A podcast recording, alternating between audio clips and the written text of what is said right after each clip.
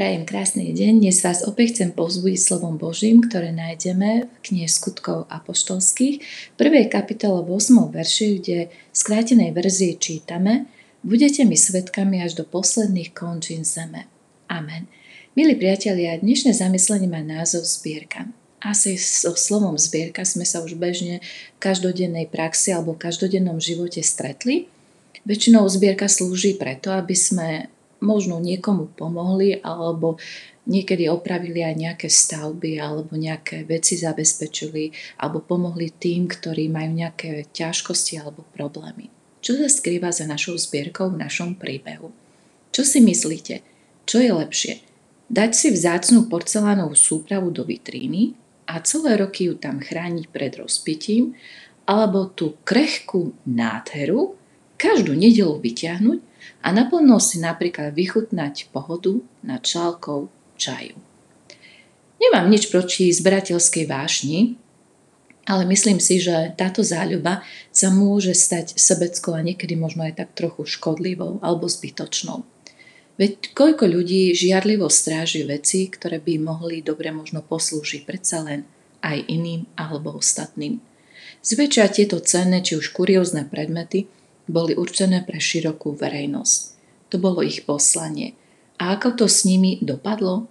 Často len upokojujú zberateľskú vášeň niekoľkých jednotlivcov alebo slúžia možno bohatým snobom ako módna dekorácia, aby sa tak pretekali alebo dokazovali, akí sú možno úžasní. Súhlasíte s tým, že ten, kto sa dokáže rozdeliť, nielen obohacuje druhých, ale prežíva dvojnásobnú radosť. Istý zberateľ vzácných húslí túto zásadu určite nepoznal. Jeho láska k húsliam hraničila doslova až s posadnutosťou a obetoval jej aj zdravie, rodinu, všetky peniaze a výsledok. No aký bol? Zhromaždil unikátnu zbierku 246 nástrojov, ktoré okrem neho a vybraných odborníkov nikto iný nevidel.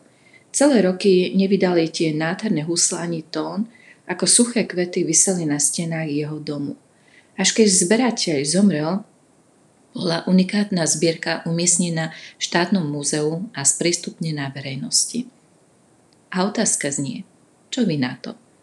Myslíte si, že e, sa vás to netýka, lebo nevlastníte žiadnu zbierku?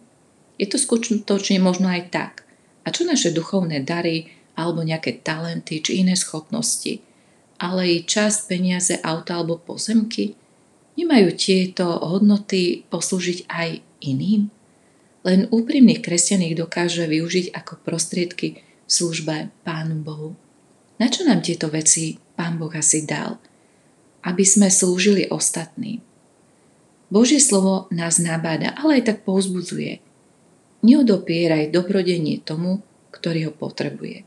Ak je v tvojej moci, urobiť to. Píše sa knihe príslovy. A nie len to. Zvestujme evanielium a nenechávajme si tento poklad pre seba.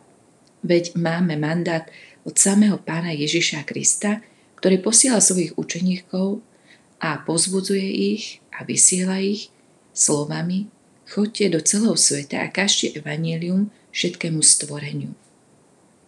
Zapamätajme si jednu veľmi dôležitú vetu, ktorá dáva dva razy dáva a dva razy sa raduje. Skúsme sa na záver možno tak trošku zamyslieť. Myslíte si, že dokážete sa s druhými ľuďmi rozdeliť? Alebo ste skôr sebeckí? A ako sa to prejavuje? Čo by sme dokázali dať? Alebo možno s čím by sme sa dokázali rozdeliť? Otáznik vysí nad slovami. Peniaze, láska, obdiv, úcta, práca alebo niečo iné?